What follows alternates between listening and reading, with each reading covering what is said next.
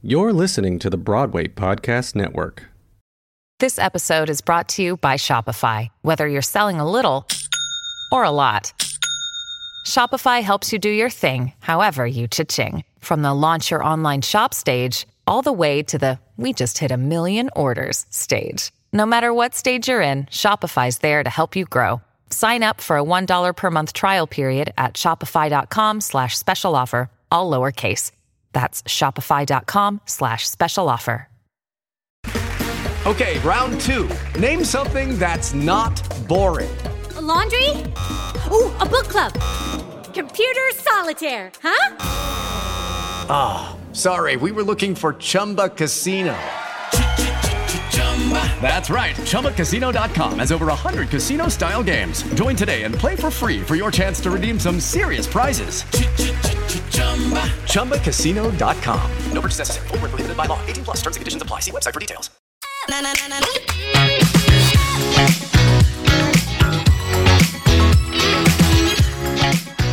Hi, y'all. It's Amir Yasai with the Take On for the Broadway Podcast Network. I'm here with my good friend, Dr. Contessa um, from Married to Medicine on Bravo. If you're living under a rock, you don't know who Dr. Contessa is. She's amazing. How are you? I am wonderful, and thank you for that vibrant introduction. I really appreciate it. Of course, of, absolutely. I could go on for days. I mean, you were in the military. You're such an amazing doctor, amazing wife and mother. I mean, I could go. The list goes on and on. So. Oh my God. Well, you can go on forever. I actually kind of love that. no, we need to build each other up. You know, it's, I know. With the quarantine and, you know, this country kind of turning, you know, on its racist access. We, I think people that are non-white and white and people of color and LGBTQ, we all have to build each other up. This is the time. And thank you for acknowledging that because I get so sick of people like saying, oh, it doesn't exist anymore. What is wrong with you people? Just get over it. So I'm so glad oh, no. that you acknowledge that. Yeah, it's so frustrating. It is so frustrating. It is so frustrating because it's like I've never been to space, but I know it yeah. exists. I so even if you've never experienced racism, you you need to read a book. So that's how, all I have to say to that. how about I, I have I, I, have not ever actually seen coronavirus, but I know it exists. That's exactly well, right. So that's exactly right. So stop thinking that just because you don't notice it, maybe you just aren't paying attention. So absolutely, 100%. absolutely. I, I've been talking about white gay privilege a lot on my Instagram, and people would always be like, I've never experienced that. And it usually was a white gay man. I'm like, because you're the one doing it. you're, you're benefiting from it. Right, right. Yeah. And that's, you know, what's so interesting how, like, there are always exceptions to a rule. And that's just really what we always have to just acknowledge. Like, I, I used to actually hate it. And of course, as a doctor, I've been in school like my whole entire life. But I would always hate it when someone walked out of a test and said, oh, that was so easy because you are essentially discounting everyone else's experience, you know? And so then Absolutely. the other person who's like, oh my God, that was terribly hard, feels now insecure and like, oh, you know. So I used to always call it the like the, you know, the psych out. And I've learned to mm. ignore the psych out. So and I'm I'm going to stop and I've learned to stop ignoring my own feelings and my own perception of things based on just what someone else told me, you know? And that's the point. If it was hard to me, I'm I'm okay I'm the only one in the room that said that shit was hard. So yeah, so go. that's the same thing. I mean, that's the point. Like you just if it even if it's not your experience, how about you just acknowledge that someone else did have it? Absolutely. And you know, um, us being part of the Broadway Podcast Network, we always theater has something called a beat. A lot of actors will take a moment before they say a line. And I think people need to take a moment when they read something or interact with someone that is a person of color. Take a beat. If you're a white person listening, yes. just take a moment, take a beat, try to put yourself in someone else's shoes. If you've gotten every job, every relationship, every apartment you've ever wanted, you have some privilege. Just just realize that. And that's all we're asking for. We're not asking for a lot. Absolutely. And it, I mean, and that goes so many, in so many other different directions. I mean, even as a woman, like when you're in a male dominated world or you're in an mm-hmm. environment where like, you, you, know, people like say things, like for instance, um, as a, a, woman, right. And as a doctor, I breastfed all my kids for mm-hmm. at least almost two years for each one. Wow, and it was just like so weird when people would just be like, okay, and as doctors, we advocate breastfeeding.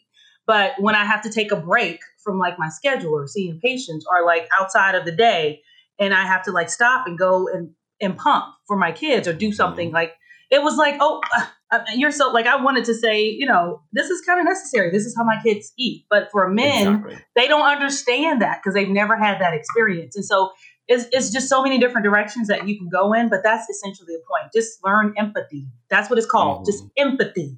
That's a human mm-hmm. nature that you know that's a that's a feeling that everyone should experience. And so even if it's not you, then maybe assume that people aren't always just making stuff up.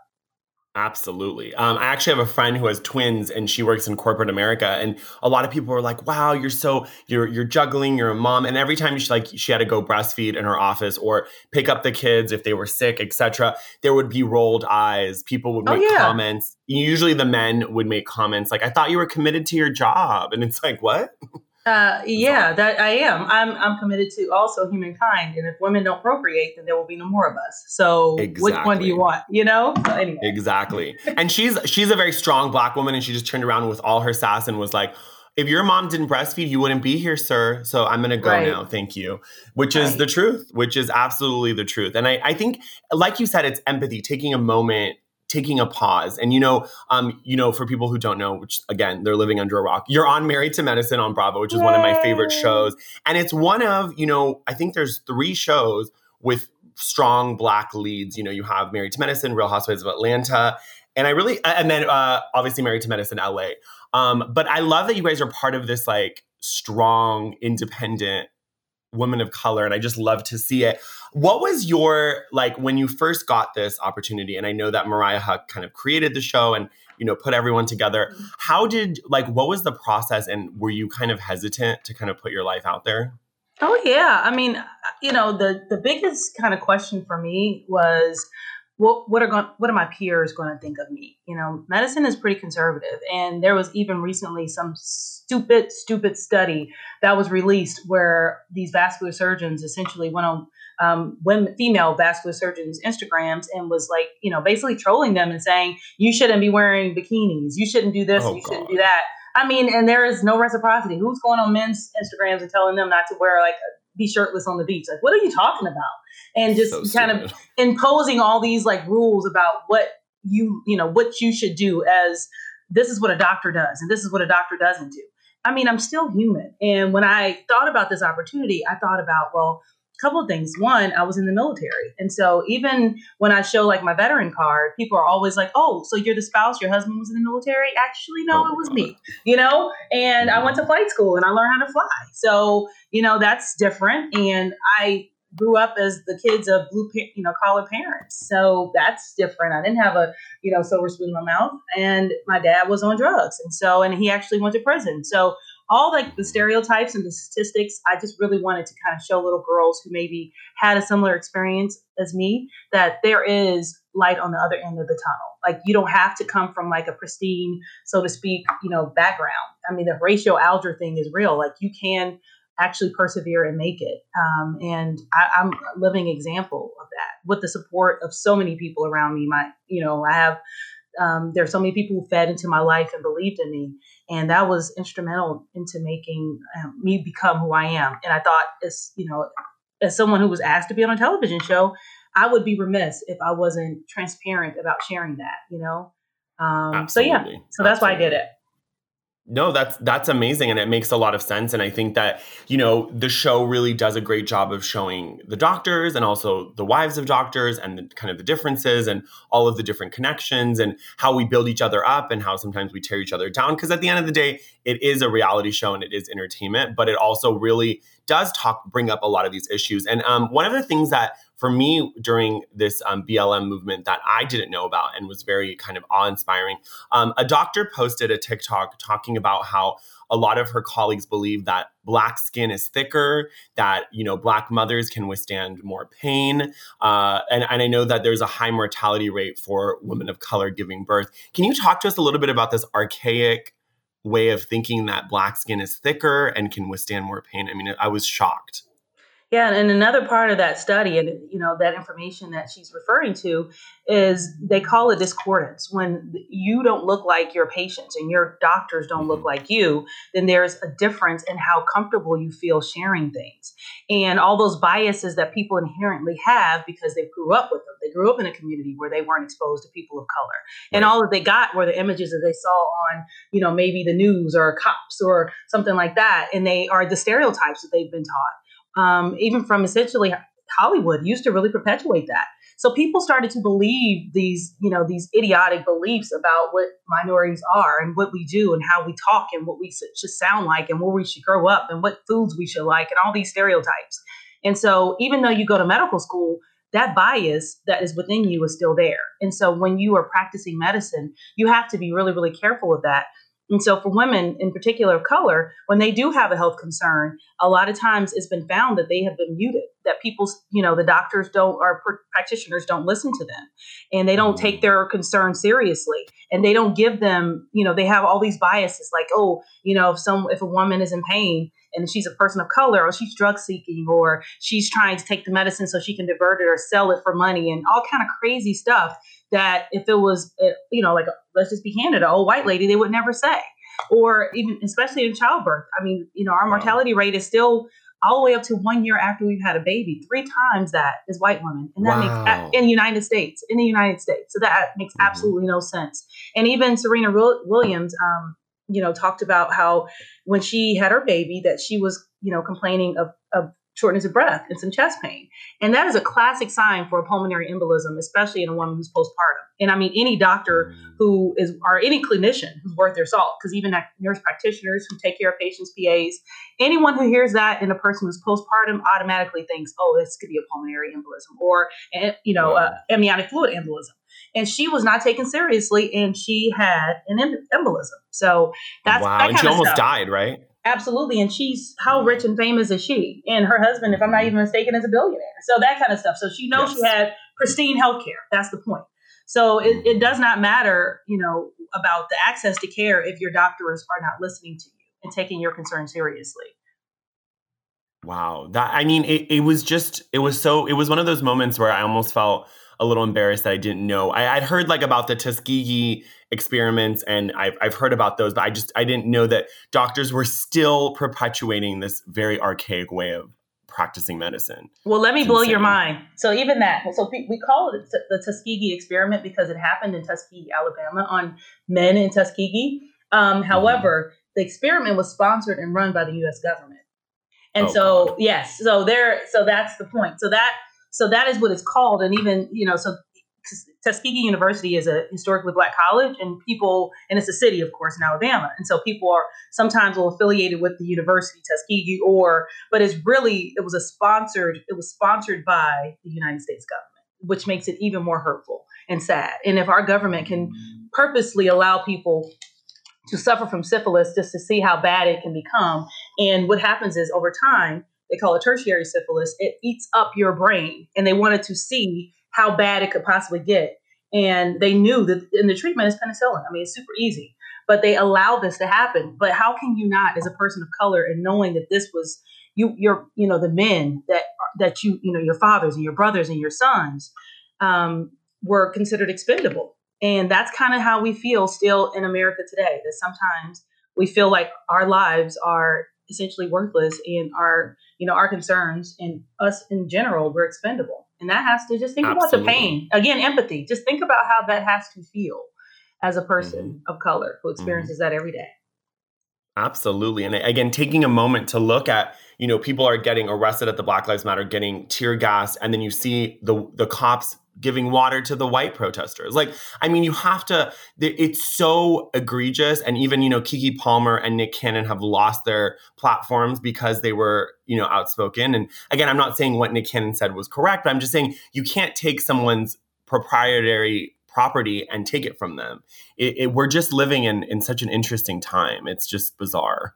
Absolutely. And that's, and, you know, and that's really the point. Like, there has to be, a forum where conversations can be at least a safe zone for occasionally conversations just to be candid and people to say things right. and for you know for instance black people's skin is thicker. For you to say that to me and ask me that idiotic question, so then I can tell you that's an idiotic thing. And where did you hear that? And then you'll say, well, actually, my mom told me, or my grandmother, or whatever. And so mm-hmm. it came from somewhere. And so sometimes right. anybody, white people, black people, people will say things that are ignorant, that are uninformed, that are racist, mm-hmm. sexist, mm-hmm. Um, you know, offensive, and they don't even, they're not even aware of it. You know, like think about how many teams, how many sports teams are named after like Native Americans. And people like, oh, right. I mean, I'm just saying, like, for instance, Indian giving. Like, what does that mean? Yeah, or just, or it's just a word. Like, you know, she's an Indian giver. I used to hear people say that all the time, and just yes. think about that. Yes. What does that mean? And so that those mm-hmm. kind of things that you people just kind of make kind of the, you know, just the um the what people say. I mean, it, it right. just you know, it just is it's, it's not just rhetoric. Those things can sometimes hurt, but it, we should have the conversation so we can dispel some of these myths and get rid of some of these like beliefs so we can move Absolutely. forward. Absolutely. I mean, Contessa, you're absolutely right. And I think there there's so many moments like even Columbia Records being one of the number one minstrel song producers. And like now they have so many people of color on their roster. I mean, it, it's kind of crazy. Like, and it's not long, it's not a hundred years ago. It's like yeah, 40 years ago. Absolutely. 50 years ago. Sometimes even I, I watch movies from like eight years ago and it's so racially insensitive, homophobic. I'm like, wow, we've like it's like I hope that we just don't keep letting people get away with things. I Please hope we stop. hold people accountable. We just That's have to right. stop. That's right. And and it's and when it and those and those changes happen, you know, they really don't happen tremendously in the media. They're not going to happen. You know, like I, you know, Gil Scott Heron said, the revolution will not be televised. And what that to me means, it's not about what you do in public. It's not about what you do when people are watching. It's about when you're in that room by yourself with people who look just like you, who sound just like you, who are from where you're from, and they say something that is insensitive or racist or whatever. And you don't have to, but you say, you know what? Maybe we shouldn't do that. You know, you don't, when that joke happens and no one is listening that would stand up for the people we're talking about, you say, you shouldn't do that. And that's when that change happens because you essentially are are actually meaning it at that point and you're trying to educate people or even share that this is something that's not acceptable even when we're by ourselves together you know absolutely absolutely and I, i've been doing that even with my parents they're immigrants and they're like you know we support the black lives matter movement but we also had a tough time and i, I said it's not this is not the time to trauma compare yeah. We have to just trauma like compare. Ha- That's good. I don't like the trauma. You're a word wizard. You're a word wizard. I see why you do this. I mean, I love the way you talk. I love it. Oh, thank you, Contessa. You're the best. You're so supportive. Um, yeah, I mean, it, it is. It's true because I think a lot of us now, and I've heard this from a lot of gay men during Pride saying, you know, Black Lives Matter is ruining Pride. We've also had a tough time, you know, and it's like those people don't understand. Pride came from a trans Black woman who spoke out at Stonewall. So Stonewall. remember your mm-hmm. history, right? And it's right. people, they just don't want to, they'd rather you know, again, nothing against the Kardashians, but they'd rather watch Kylie Jenner's story than do some research. I'm not saying you have to read 100 books. I'm just right. saying open your eyes, right? I, there's an amazing uh, quote, a Persian quote, where it says, Some people are sleeping, some people are pretending to sleep, and the ones that pretend to sleep are a lot more dangerous. And it's very true because right now, a lot of people are pretending to sleep and they're pretending not to see what's going on around them. And that to me is very scary. That is, that really is. You're absolutely right about that. Absolutely. And I think that as people like us talk and take up space and, you know, the way that you've used your platform and also even talking about the military, I don't know if you heard um, the Department of Justice obviously banned um, Confederate flags, but they've gone further now and are banning Black Lives Matter and Pride flags, even during Pride Month. I'm just curious, do you really think this is a big misstep and they really need to quickly fix this? Like, what, what do you think they're thinking? Like, what was, why this step? Well, see, it's kind of almost it's almost like that all lives matter thing. Like, you know, mm. okay, we'll do this, but we'll also if we're going to take this from our people, we're going to take something from your people too. You know, mm. and that's Tit kind of absolutely. And I mean, let's just be honest. I mean, what other race of people were enslaved in America? Only us, mm-hmm. you know? And so Absolutely. stop. So Absolutely. let's not act like this isn't a part of the American experience and that Jim Crow and all those kind of things didn't actually happen. And so it's so interesting right. when you say trauma, like when you talk about that, that trauma compare. Like it's been hard mm-hmm. for me too. Yes, mm-hmm. but on mm-hmm. this, and I'm not minimizing your pain, but if I am the one who was laying bleeding in the middle of the street and you had a little wind damage from that car going so fast past you, I mean, let's just talk about who's really the one suffering at this moment, and that's kind of the point. Like, let's not Exactly. act like you know it's it's always it's it's not this. You know, there's a similar experience because it's not. And I mean, just the whole idea. I, I saw recently, and I, I just was mortified that there was a like someone attempted to lynch a person. I, I, What Yes. are we talking like? And and white people had to interfere to stop. I mean, but like you were, they. What are we talking about? Like, I don't know what's happening. I mean, it's like Emmett Till. We were like shocked by that, and it was a 15 year old boy who flirted with a white woman and was lynched outside of a grocery store. And again, it's 2020, and people are still trying to do that. I mean, there was a story of a, of a black woman. You know, apparently they said it's suicide, but her white roommate was very racist, was very like crazy, and like was lynched in her room. I mean, these are the stories we're seeing, and yeah, and I guess people turn and they say, "Oh wow, this is just propaganda for what?" for what? like yeah, for what? For what? What, what are we going to gain? Are we only going to defend rich, famous black people like Beyonce's of the world? Like, I love when people say, I'm not racist. I love Beyonce. Yeah. Oh, you love a billionaire Yeah, entertainer. Okay, Yeah. good for you. Like, that's bizarre. Like, that doesn't correlate. And, you know, I don't know if you know, but a lot of like, there's a gay app called Grindr, and a lot of people Yeah. will write very openly no blacks, no femmes, no Asians. Um, no fats like they're very open and hopefully the gay community after this movement is starting to make a shift but there is a lot of racism in my community as well and people again do that trauma comparison like oh i you know and i told my parents i was like y'all chose to come here however bad it was once you came and yes we're muslim. I'm not taking away from their experience. 9-11 was torture for us. We were called terrorists. I'm not taking but they chose to come here. Where people were enslaved and brought here against their will is a very different experience. That's you have to understand that difference and you forced know? to work, and then forced to work, and then this whole like the argument Yes. or discussion of like, you know, maybe we should leave a country that we actually helped build. Like, what are we talking about right now? We've earned it. We've earned our ability to stay, and we came on the same Yes, boat. We came, you know, we basically we were on the same boat. It was kind of like being on the same airplane. Like one person was in first class, another person was in coach, but we were on the same dang on boat Mhm. when we got here. So Mhm. let's stop acting like Mhm. someone was here first, and because actually that was the Native Americans. But but I mean that's the point. Like now we're at a point where it's been so long and we've had so much pain and so much like confusion and and so much you know destruction. Why don't we just like Right. move forward and stop? Like let's just again yes empathetically understand this happened. This is what it is. This is what's happening, and how do we move forward to progress? But this content, Right. like wasting time denying it exists, wasting time, eh, you know, not acknowledging the ramifications is just it's useless. It's just it's still it's just it's a waste of time. And we can be so much absolute waste of farther. We can be so much further if we just only would just acknowledge and sit, come up with a solution and then move forward. You know, so and that's what people are. but to some me, people don't want to move forward that's the point. Like, and it's so. but you know what? I think that's really, you know, people talk about like what's happened with Trump. I think the issue is that now people have become so emboldened, and they used to mm-hmm. would conceal these feelings, but then because of the flip side of the internet and chat rooms and YouTube and TikTok and you know. Is now that people understand that they have support. You have support in your sexism and your, your racism. You have support Mhm. in your superiority you, there are people who think and feel just like you, and you can find that that other fool. You know, it used to be like the two fools couldn't find each other. Now, not only can they find each other, they can form a band, they can form a union, Yep. they can form a whole organization, and continue in their Yep. bad beha- behavior with some money and numbers, and and actually a platform. absolutely And it's so scary. absolutely And instead of it is very scary yeah, and instead of people like taking that time to like, you know, say, "Oh my God, how is this? How are we winning? Like, how how does this help propel us forward?" Because I think that's really the other thing about Black Lives Matter. We don't want anything like we don't. There's not a a kind of financial or monetary gain that we're seeking. We're just seeking like fairness and equality. Like, let me be in the room and stop trying to push me out. you know, stop absolutely yeah, like absolutely you know, if there is a window and I'm on the 25th floor, like you would love to push me out that window and just let me perish. Like, what Mm-hmm. is this desire to destroy me? You know, like let us can we just coexist? And that's literally all people are asking for: the ability to fairly coexist. And I don't know how that's why is that not allowed? Like, why is that too much?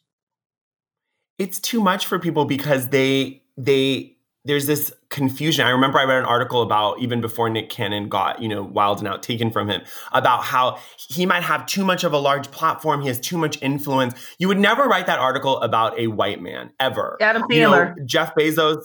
Yeah, exactly. exactly.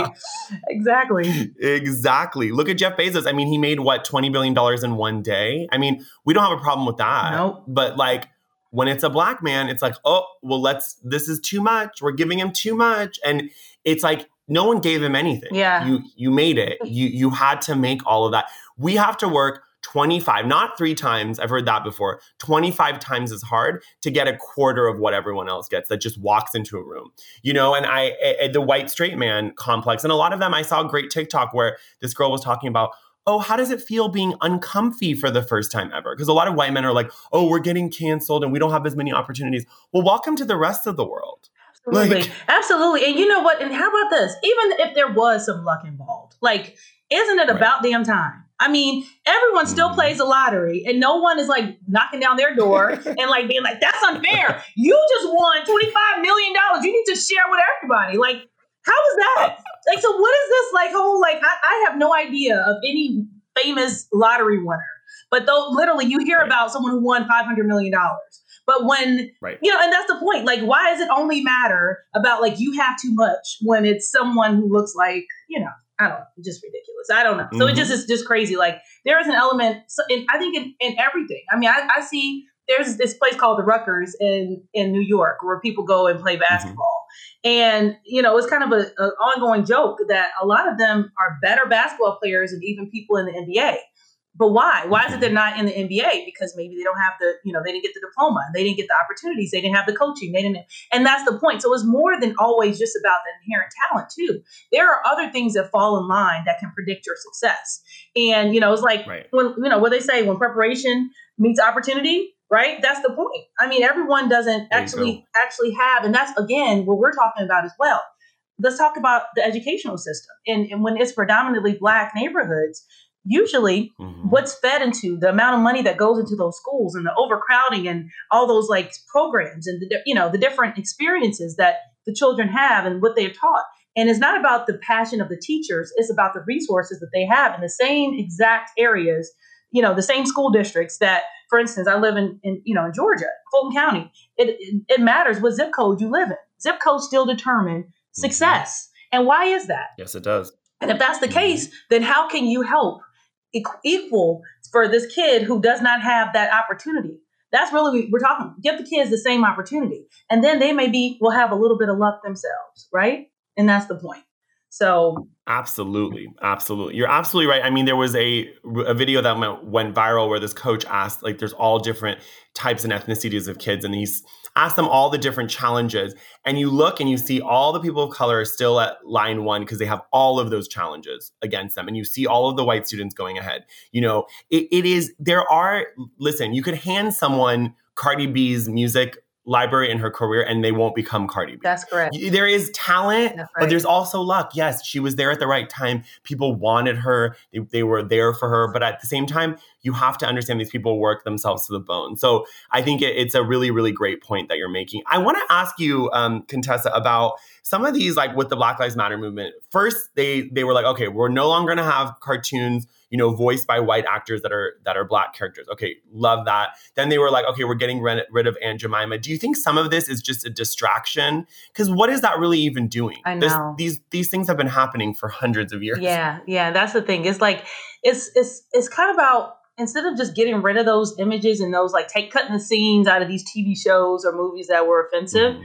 How about you maybe put some people in programming, you know, people of color in programming, so you can actually Mhm. prevent in the future, you know, those kind of shows or those kind of things from happening? Like, how do they get past all Amen. those checks and balances? Because there's no one in the room. Because again, we're talking about that room that's a closed room where people can say and do whatever the heck they want to, you know? Because Right, it's so, and anyone like you, who probably who's worked in entertainment, you can say that, you know, someone famous, successful, who's a minority, or uh, you know, someone who's um, not homo, not a heterosexual. It could be anything else. Mhm. And they walk out of the Mhm. room, and people start wailing and saying the most offensive stuff in the world.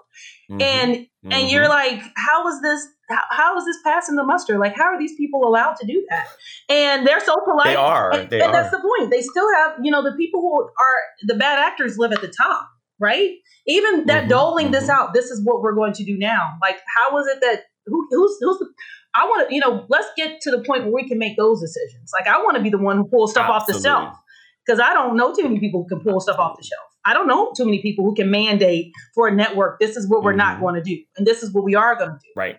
And that's the point. Let us get there. Let Absolutely. yeah, let, yeah. That's Yeah. that's the fairness, right? Don't hand. I don't. I don't want We any need handouts. power. I want power. That's exactly the point. Yes.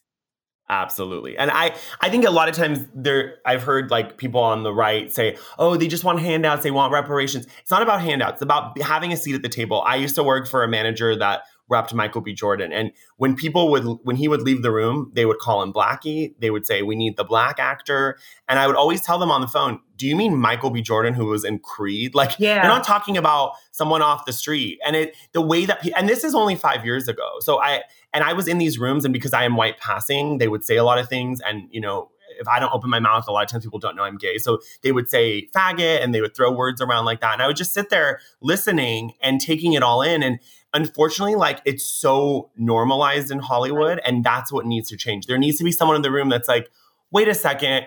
Don't put that black boy in a hoodie that says "Monkey in the Jungle" H and M. That's- Like you know, exactly. Like, why did it have to be a public out? Like, wh- why did no one know? Why did no one know that, was offensive? Mhm. You know, and that's the point. Mhm. Let's have some Mhm. representation. I think didn't I think Beyonce demanded that when before she worked with Reebok, didn't she? I, if I'm not mistaken, I heard that. yes, So that kind of stuff. I mean, she yeah, did. and that's that's the Yes. point. Like, it needs to be someone who looks like me, sounds like me, acts like me, who maybe can think like me and and can represent my culture. If you want to talk to my culture, you know, if you just someone who can try to understand, um, and not for mo- monetary, Absolutely. you know, not for monetary sakes, but actually for cultural sensitivity's sake. You know, let's just try. Mhm. Mhm. Absolutely. And you know, we have to give people more opportunities. I mean, how many movies has Jennifer Aniston been in that have flopped and she gets more opportunities? But if Jennifer Hudson makes one bad box office, they're like, no more movies with her. Yeah. It's like we need to stop doing that canceling of people of color. You need to give people ample chances to find their audience. I think that's also very important. Oh yeah, for sure. And I mean, and that's the point. The motivation isn't there because the power, where it still it all goes right back to the Mhm. power, you know, because it's and, and I think also the flip side of that is that leads to insecurity with people of color as well when they do make it to a Mhm. position of pseudo power, like you know they're a low level Mhm. player. They're so insecure that they can so easily be replaced, you know, so they don't want to say anything when something offensive happens because if they do, they'll get blackballed, they'll get kicked out.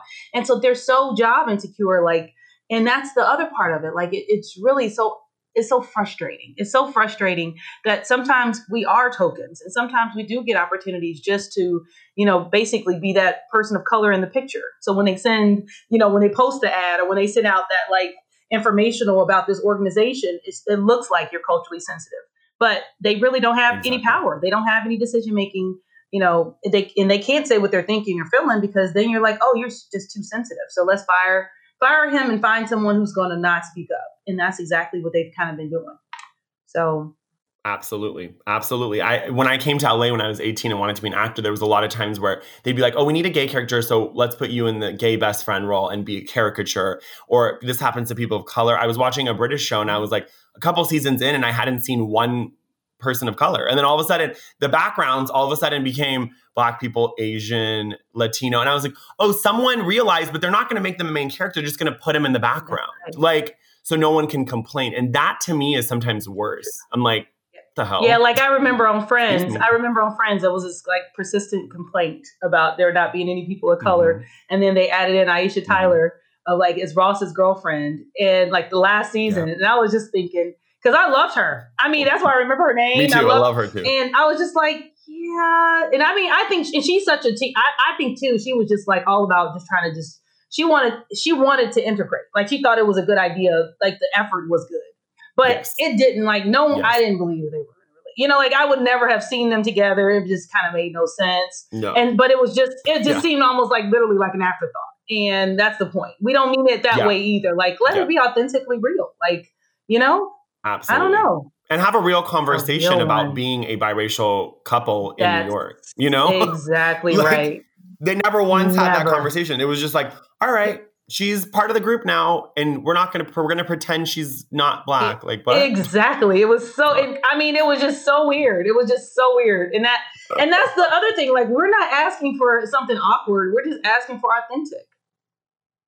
Right, right, absolutely. It's like people when it, we want producers that want to put us in stuff, not like, oh God, we have to add a black person, we have to add a gay person. Well, let's just do it, whatever, whoever comes in. And I, I, I remember I saw this interview with Ashley Graham, who's like a plus size model, and she was like, I don't want to get a job because they want a fat girl. I want to get a job because I'm the best fucking model walker in the world.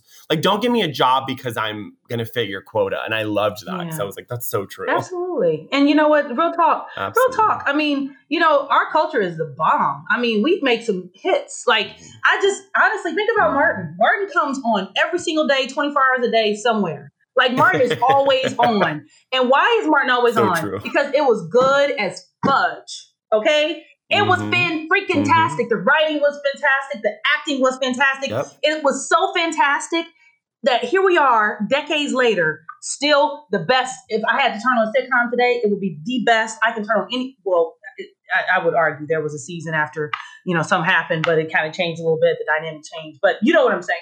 For the most part, Yes, yes, yes. It's a great fan- show though. freaking fantastic. but that's the point. I mean, we, Yep. you know, and, and so don't act like the talent isn't there. Uh, it- and that's the other Right. part of it. I mean, even for instance, I, I mean, I just think about like some of my best, like the best TV shows, movies, things that I loved.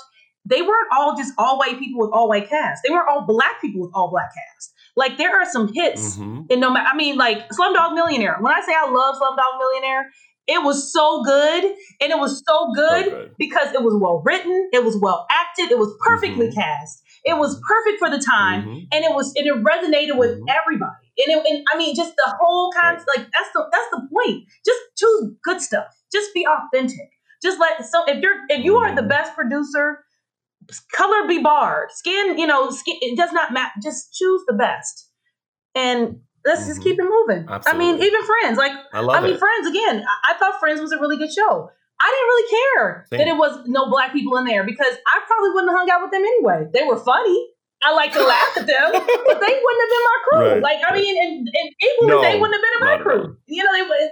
But that doesn't mean I can't like you know he he same thing. I, why would you throw a white person on Martin? It just doesn't make sense. Like other than the the, Right, the times right. that they did, the, the engineer, the audio engineer was fantastic, but that was authentically a white person who would have been in his life, and that's how it would have happened. But don't, but it has to make sense, Exactly. like right? It just, it, it- I don't know. So, Totally. and that's all we're saying. no, you're right. You're absolutely right. Yeah. Mhm. You're absolutely right. With Lucky Land slots, you can get lucky just about anywhere. Dearly beloved, we are gathered here today to. Has anyone seen the bride and groom? Sorry, sorry, we're here. We were getting lucky in the limo and we lost track of time. No, Lucky Land Casino, with cash prizes that add up quicker than a guest registry. In that case, I pronounce you lucky. Play for free at LuckyLandSlots.com. Daily bonuses are waiting. No purchase necessary. Void where prohibited by law. 18 plus. Terms and conditions apply. See website for details.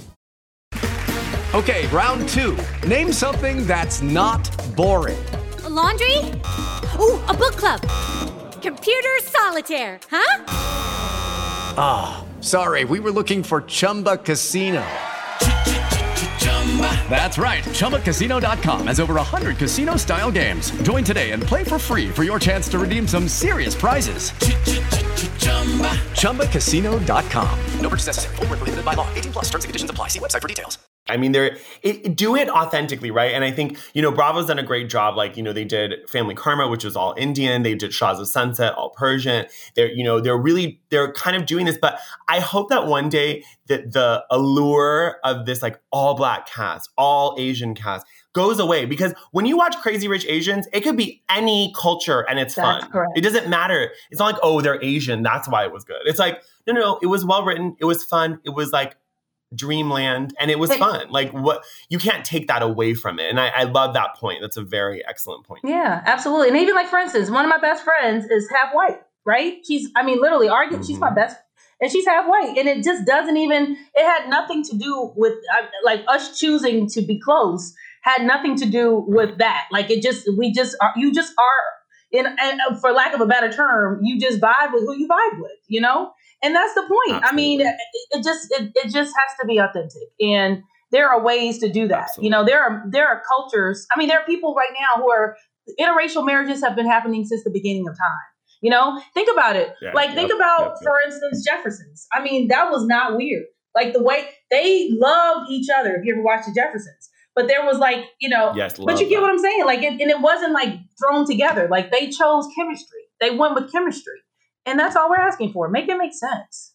So, absolutely. Yeah. Totally. Make it make sense. I love that. And you know, speaking of um, you know, interracial relationships, obviously Mariah Huq like creator of the show, married to medicine and her husband, you know, being Bangladeshi and Muslim and me being Muslim. I I love like seeing their family stuff. You know, they celebrate Ramadan and, and on the show she's very, you know, she kind of is painted somewhat as like for lack of a better word a villain um, and she did an interview recently where she talked about bravo like firing her and she's no longer part of the the group and you know she was a creator. She's like one of the only black creators on bravo. Um, how, what is like how do you feel about all of that? I mean i don't know if you can speak on it but I, I just I, I, felt really sorry like her interview i just kind of felt sorry for her because i felt like she created married to medicine and now well, she's kind of I'll be, no, no. I, I, actually I would love to because you know I'm confused. I actually don't understand it. I don't understand how it is that if she is a producer and a creator and all those kind of things, how that could happen. You know, I'm just like logistically. Mm-hmm. But then I remember when you know when I came on the show, I was also a little confused about like, for instance, in a corporate setting, if my boss ever put her hands on me, right, or his hands on me, then it will be like I'm oh, I want I'm going to be owning the hospital that I work for. And so then there's also that kind of like you know part of it too. You know, like I watch some of the other people on these other shows and who maybe have like an EP credit and the act, you know, the way the behavior is a little bit different. So I don't know exactly the ins and outs. All I know is about my contract. You know, I have no idea about her contract, but I did. Um, I did very quickly like you know, kind of get a little bit like a, I don't like, I don't know what's going on here about that part of it. I just don't know. I don't know what the ramifications right. are. I don't know what the trade off was or what kind of the, I don't know. I have no idea about what the negotiation, I was not in the room when it happened. When it came, when that show, right. when this show Absolutely. came about, I came on several seasons later. But I do, I do, right. I would say that um, that would be my only like. If you look and if you do watch the show, and you watch some of those kind of mm-hmm. experiences and if and if this is kind of a boss and subordinate situation then what are the rights of the subordinate if this is the case? If you know what i mean. So think right if that person's going to put their hands or do other them, stuff yeah. you know so you just kind of so then you start wondering about that kind of stuff like you know um i don't so i don't know i don't know what the deal is but i do know this i think she's good tv I think she's entertaining. She is. I think she's very entertaining. You know, I do, I do. And I don't, I, I just, I, I, honestly don't really know her very well. I don't know her very well at all. I mean, the, the our interactions right. have been what you've seen on television. You know, despite what anyone right. else believes. I mean, and that's that was her choice. You know, I I think I, have always been. A, I mean, high school. Go all the way back to high school. I was homecoming queen. I, I was in the Miss Missouri pageant, and I was Miss Congeniality. I do my and I Yes. I, no, I mean it. I was my college queen. Like I love women. When I say that, I uplift them mm-hmm. and I'm mm-hmm. always open and welcoming and warm, warm. And so my effort is always to be cohesive. And so, um, you know, but you can only only do what you can do. But when it comes to like that part of it, that what happened with her contract or what's going on as far as like that stuff, I always say that's way above my pay grade. Um, so, but I do think she's very entertaining. That's all I can say. I do. She's very entertaining, and she actually mentioned it. She said like um, the the the producers specifically didn't show a lot of her life because they kind of wanted to paint her mm. as kind of this villain. Like when you said that you don't really know her, I don't know if that's a stretch. I mean, well, I can only say this though. I mean, if that's the case, if you think about it, it's so interesting when people like see me on Married to Medicine LA, right? And they're just like, "You're so different," right. and I'm like, mm, "No, I'm not so different." I mean, they film so much, and they, I would say, they show essentially five to ten percent of what we do.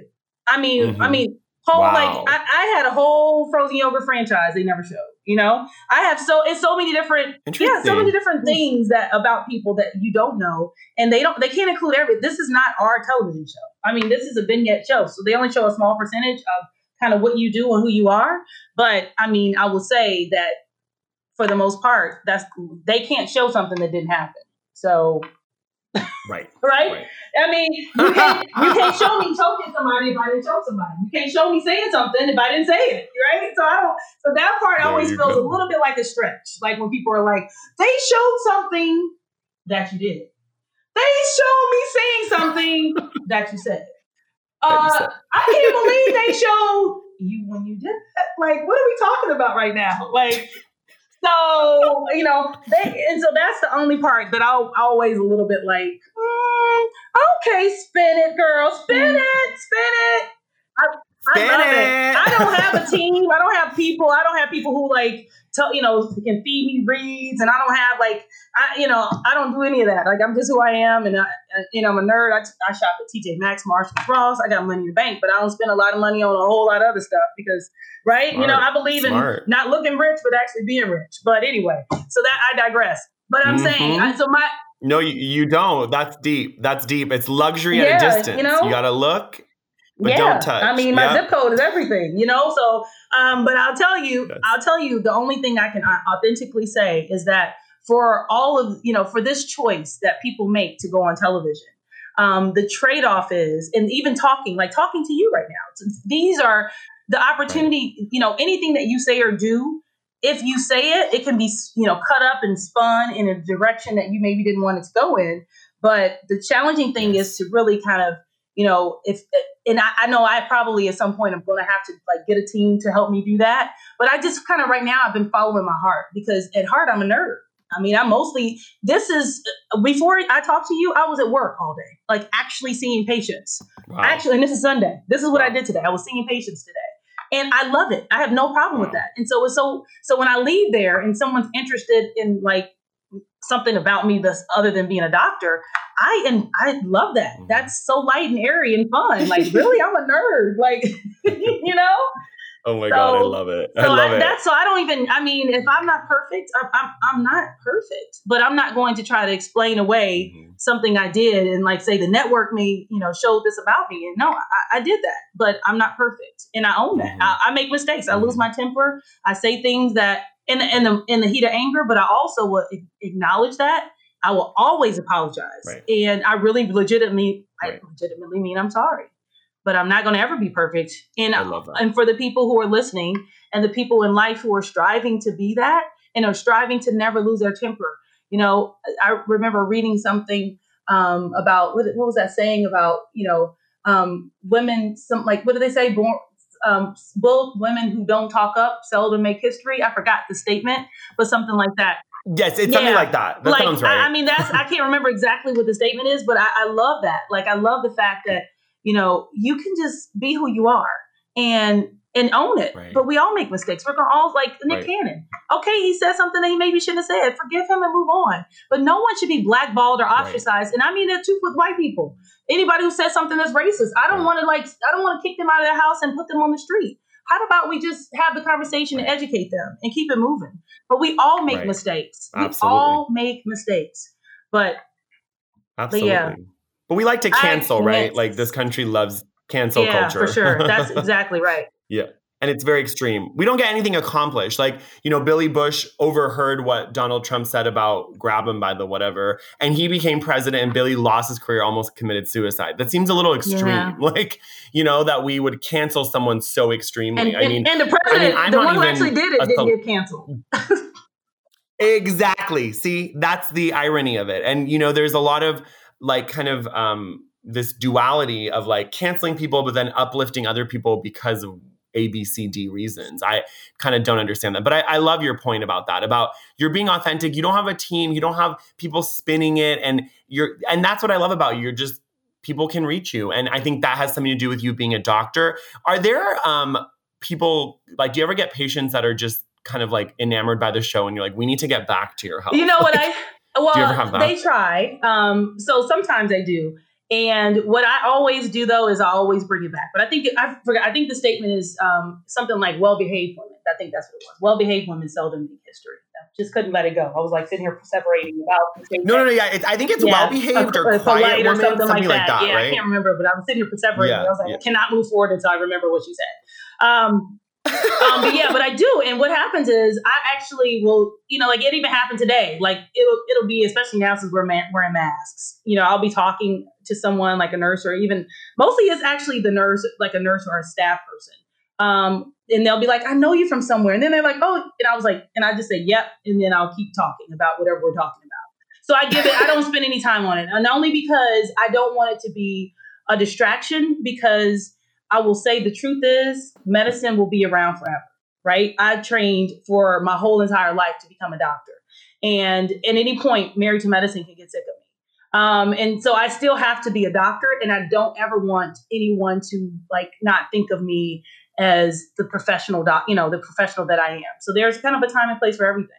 And uh, you know, and, and when we're seeing patients and we're just, I'm trying to manage a person, um, you know, place an order or something. I, I don't, I just don't want to get distracted by, um, you know, that stuff. I mean, you know, so I just, I'll just kind of acknowledge it. Yep, you know, but I won't talk about it. I don't do, I don't talk about it at work. That's smart. That's really good to separate those two.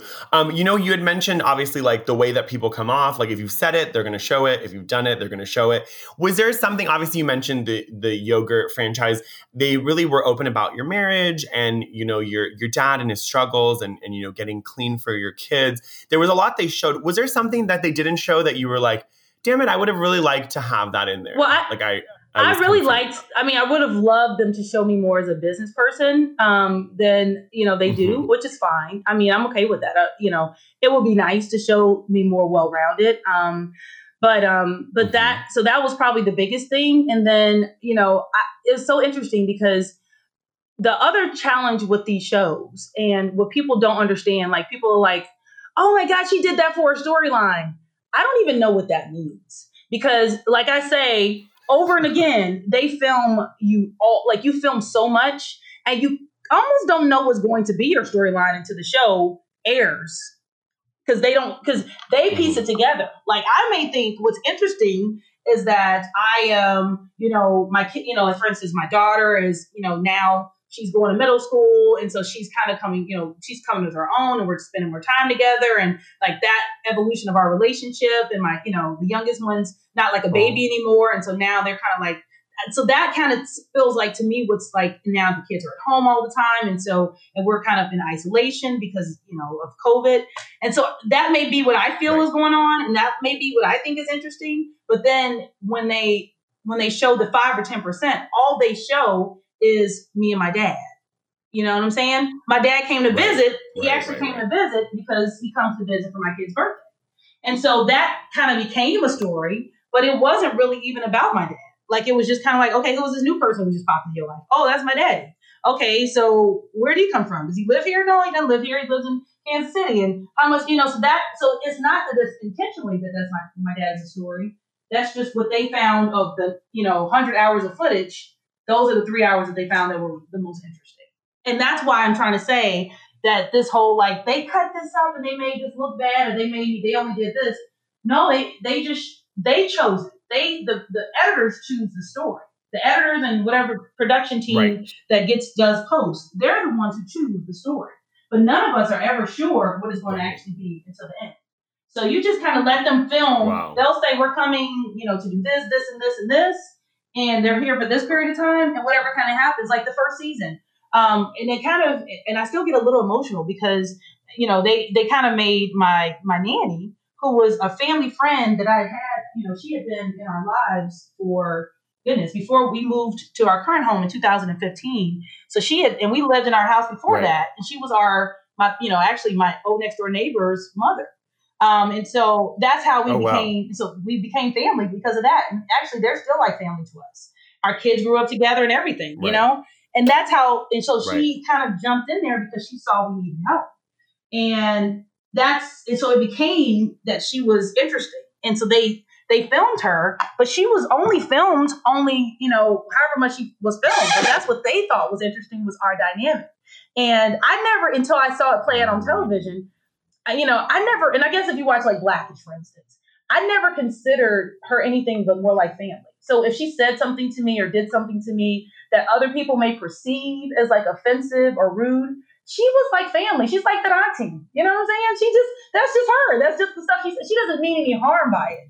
Or if she, cause, yeah, so like Right. that kind of, you know, we all have family like that. And so Absolutely. You give them yeah, a pass. that's because it's not her heart. I know her heart. I, you know, I knew, and that's Right. kind of and that kind of stuff. Um, but then when the cameras come on, then sometimes it gets a little bit more heightened, and um, and I, I'm always really kind of conscious and conscientious about the other people who are filming with us because they didn't sign up for this. They're having a good time, but they didn't sign up for this, and so I'm always like, you know what? You don't have to do this.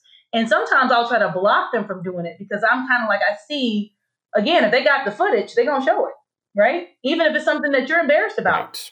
Right. I'm okay with it because they pay, I, it's in my contract that I got to be fine with whatever they show. But if you're just at my house chilling and we're talking candidly and you get drunk, I don't want you to, I don't want your family, you didn't sign up for the show. So I don't want them to kind of, I don't want them to do that.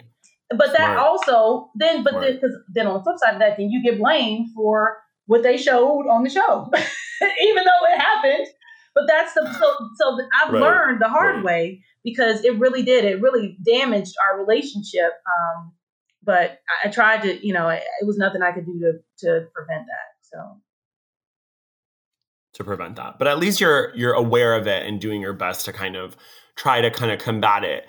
Um, I know you you really opened up about kind of the mommy guilt and like a lot of my friends who are parents get a lot of especially the moms get a lot of shame for not doing Oh, enough yeah. or, or you know you were taking classes talk to me a little bit about opening about that because you were it was really really impactful and i know a lot of people on twitter were really in support of you and Well, was I would tell you what happened too. Um, and I, I would say evolution happened and it was ugly and to me sloppy because it was not planned right in front of America's eyes. I all I had the same job for over a decade. Literally worked in the same office, um, knew the same people. I I, lo- I loved my old job. I loved it, loved it, loved it. And then I kind of outgrew it because I realized when I did lose my my nanny that I did not have a support system in place for all those hours those atypical hours that I was working. I didn't have any help.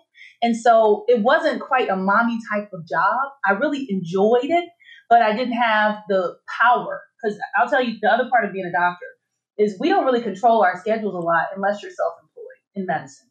You, you know, you take call on weekends, you take you see patients on weekends, you gotta you maybe your kid's birthday, you still gotta go to work, and maybe your mama's, you know, your your mama's second wedding or your parents' anniversary. You may have to miss it because it's your turn. It's your turn to see the patients, and the patients have to be seen. And so, I it, when I did lose, you know, abruptly my help, it was kind of like I didn't have any support in place to take over taking care of my kids, and my kids were so little. And I, I'm not one of those people who can like feel real comfortable about just looking on the internet and just having some stranger come into my house because, you know, let's just be real. People do things to kids, you know. And as much time as as Yes, much time do. as I'm not home, as much time as I have to be at work, the last thing I'm gonna do is leave my kids in the care of someone who could, you know, essentially do something that can impact them for the rest of their lives.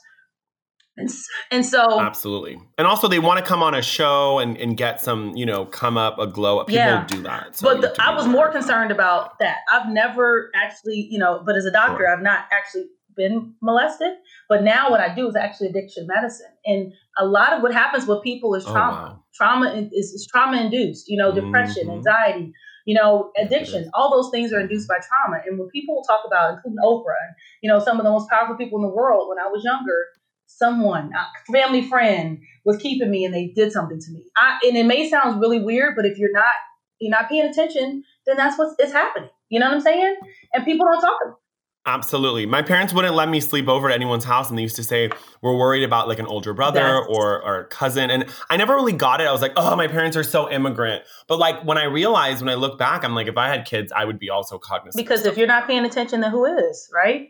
And so I um so you got to be careful. And and so that's exactly kind of what happened with me. I um I did I didn't was like I, I'm not going to just just Google somebody and have them at my house with my kids for the next, you know, basically for the next several months um, and hours on hours on end. So that's what happened. And so then I said, I have to, I have to decompress. I have to figure this thing out. And I really, at that point, started thinking about, okay, ah, when I'm not going to be with my kids, I really want to make sure that I'm living my passion. And I kind of outgrown what I was doing in medicine, and I just had to kind of sit around and like think about what I enjoyed and what patients in particular I was having the most, getting the most from. And so that is why I went into public health and addiction medicine because those are the patients who kind of stuck with me, and that's the kind of work that I essentially felt like I needed to do. I was called to do. And that's why I did decide to go back and change careers. And when I say every day I go to work, I love it. And when I'm away from my kids, I feel no guilt because I know my kids are one in good hands, and two, I know for a fact that what I'm doing, nobody does it like me. That's awesome. That's awesome. That's really stepping into who you are and stepping into your, you know, when they say be your most authentic self, I feel like that's Absolutely. what it sounds like. And it took some time to get there though. It was and That's it was scary amazing. because I knew it was some training that was that was a path. Like I had to get there. It wasn't just like I could just go and apply for a job about something, a field of medicine that I knew absolutely nothing about. Like you have to go back and retrain. I had to go back and do a whole another residency and I had to go and get another degree and I had to do all this other stuff mm. that of course on TV because of where I work, I couldn't be completely candid about that either. But it was important to me. And right. that's um so I took the backlash and right. you know, I I'll tell you, I think, you know, you kids keep growing even when you don't. And so a lot of times parents, you know, mm. will use their children as an excuse for why they didn't do something and they really didn't have to. Um, because the kids are going to grow up and do what they're going to do anyway. And so you just got to figure out like what your calling is. And I think my calling is more than being a mom. It's being a mom, but that is not my only calling. And it took me some time to kind of really embrace that and understand that. Um, but my mom worked nights and my dad was an over the road truck driver. And a lot of times, in my, you know, we were home by ourselves a lot of times for several years. And guess what? My brother's an attorney and I'm a doctor. So despite what you believe, uh, wow. you don't have to always be there. Your kids are going to be all right. So, um, yeah, yeah, So, exactly. so I mean, that's what I'm saying. Exactly. I didn't even have that experience of mommy being, you know, there 24 hours a day and, you know, my dad being, no, I mean, and my brother's an attorney and I'm a doctor. So I think whatever they did when they were there was wow. it it um they they they invested in us and they taught us and they yeah I love they that. did the parenting. I love that. I love that. I, I I'm so I'm so happy to hear that. Like you know, it, I think it's I love the way you speak because it's like you've let go of some of that resentment like some of those negative thoughts about you, I think once you become a parent yourself, you let go of what your parents did. You like are like, okay, they did the best they could Absolutely. with what they had, which is amazing. Or I love or that. what you do. Um, I could well, talk I was to you gonna say the other thing I do is I did for a long time, and it took yeah. like sometimes some conversations with my sister and you know and my brother and for some of the things that I remembered, I incorrectly remembered. Like I was just like, my mom, mom never did that. And she was like, uh, yes, she did. You know? And oh, she had help. You remember grandma used to do this, and so you would think like some of the things that you know you think kind of your parents are super parents and they didn't have help and they you know they did this and this and and you'll kind of go back and they'll you'll ask family members and stuff. They're like, "Girl, what are you talking about? No, your mom did this and you were able to do this and she let you do that and you know so and she had help. You know, this was the help she had. So you, you just sometimes your memories are enhanced too. And so when you go back and you kind of let yourself off the hook a little bit, you may find that you may be doing a okay, mama, over there. So don't let the mommy guilt go. Do the best you can, but also don't forget that you're not dead yet. You know, don't let go of everything because you have kids.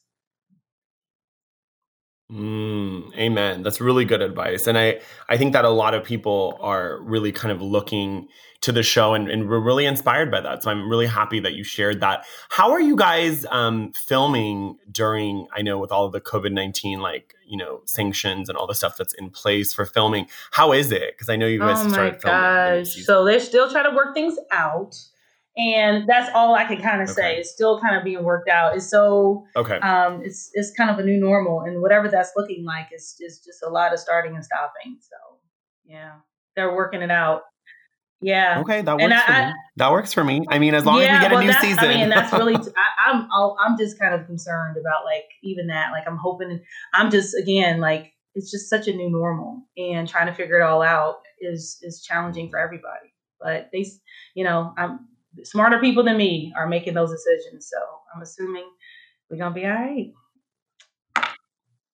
I hope so. I really hope so. And just to wrap up, I could talk to you forever. Um, you're you've become such a good friend, and I can't wait to meet you in LA um, yes. when you do come.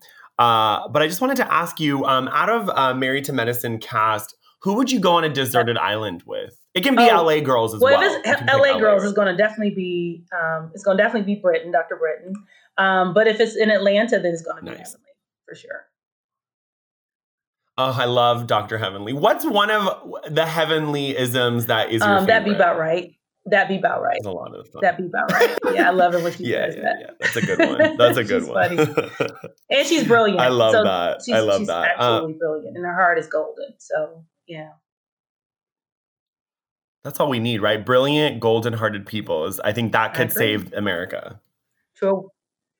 I have loved talking to you. Um, we've gone everywhere and around and around, and we've had such a good time.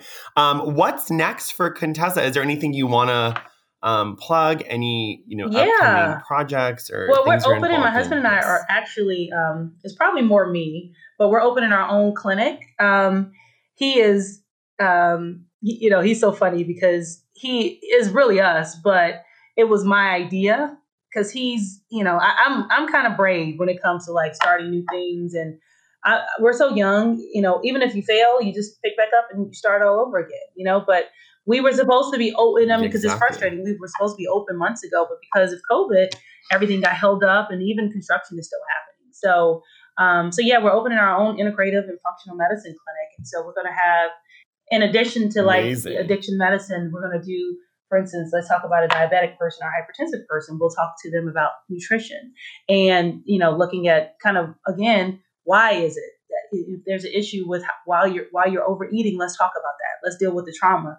Um, let's if you suffering from anxiety and depression, instead of just giving you medication, let's figure out how to figure out what the source is for this. You know, is it because you hate your job? Is it because you hate your, your spouse? Is it because you hate your kids? You know, um, so whatever, whatever that is, you know, whatever, or you, you, are hating, you know, Right. kind of this new role that you've taken on as a stay at home mom and you really miss your job or you miss that, you know, camaraderie of going to work because that's your purpose as well. And, you know, so those kind of things, helping people to kind of live their best life and keeping families together because ultimately that's how we all win. I think I love the that you do businesses together, and I, I think that it it's going to be amazing. I can't wait.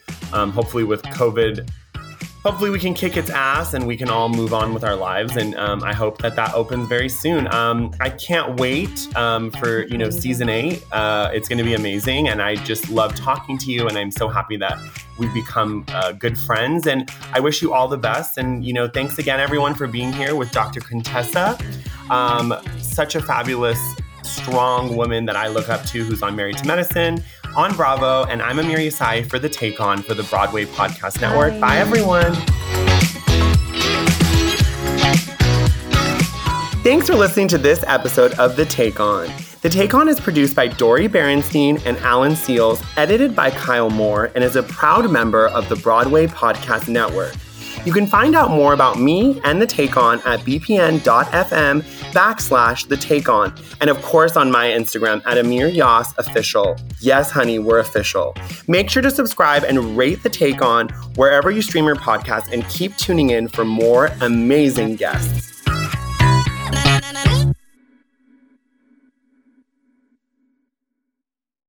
Hey, it's Leslie Odom Jr. here on the Broadway Podcast Network to tell you about the Rise Theater Directory, a program of Maestra Music. Rise is a national online resource designed to connect and empower backstage and administrative and creative theater professionals from underrepresented backgrounds. If you work or aspire to work in the theater community, this can help you find your next project. And if you hire theater professionals, search the Rise Theater Directory to find your next team. Create your profile now and get more information by visiting risetheatre.org. That's theater with an R E R I S E T H E A T R E dot org because only together we rise. With Lucky Land slots, you can get lucky just about anywhere. Dearly beloved, we are gathered here today to. Has anyone seen the bride and groom? Sorry, sorry, we're here. We were getting lucky in the limo and we lost track of time. No, Lucky Land Casino, with cash prizes that add up quicker than a guest registry. In that case, I pronounce you lucky. Play for free at LuckyLandSlots.com. Daily bonuses are waiting. No purchase necessary. Void where prohibited by law. 18 plus. Terms and conditions apply. See website for details.